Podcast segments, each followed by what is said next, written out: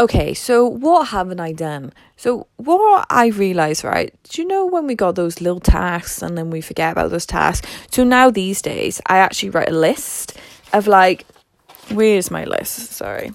I write a list of like tasks I need to do, like things I need to do, like which are all so these are like things that I generally just it does cloud like a spot in my mind and I realise I've never made the decision and it goes over and over and over and it's just horrible. So even like returning stuff and things like that. So for example, uh, I need to get a eBay refund. So what I did this morning, I did a quick tweet to eBay because don't ask, don't ask, it's a long story.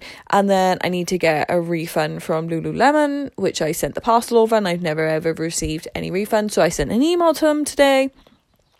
Gym, Gymshark sale to remind me is on the third, which is tomorrow. Buy Lululemon leggings. So, and then do a food shop, order online ring up the you know ring up the marriott get my invoice you know all these little things like and it's quite a long list and it's kind of like a lot of the time when we have spare time what do we do we go on our phone and we go on social media and then before we know it these little things build up and up and up so i would recommend write a list of things that you need to do. And when you have got spare time, instead of wasting your time on social media, and this is my hack on how I do it, start ticking off that list. And before you know it, those that little space in your mind will be clear and you'll feel so much better about it. Like, and as I go as well, obviously add to the list. Just try and get it all out of your head, man. Uh, that's what I like to do. One second. Because I just realised looking across the floor, I have um, other stuff to do. Okay. One second.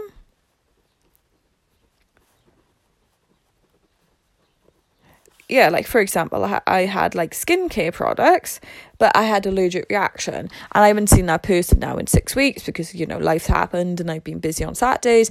That then I want to speak to them and be like, oh hi, here's all your samples, you know, and like because that's like a space in your head. You're like, oh, I don't know what to do. So what I could do instead of waiting until I show up to the shop or like you know book appointment for the following saturday and then arrange and do all that discussion then because for me i'm just like oh i really don't like that that person may feel like I've done this or that, you know, all that stuff because it does add like um, weights in your head and it's just not good. So when you do have spare time, just start ticking them off, man.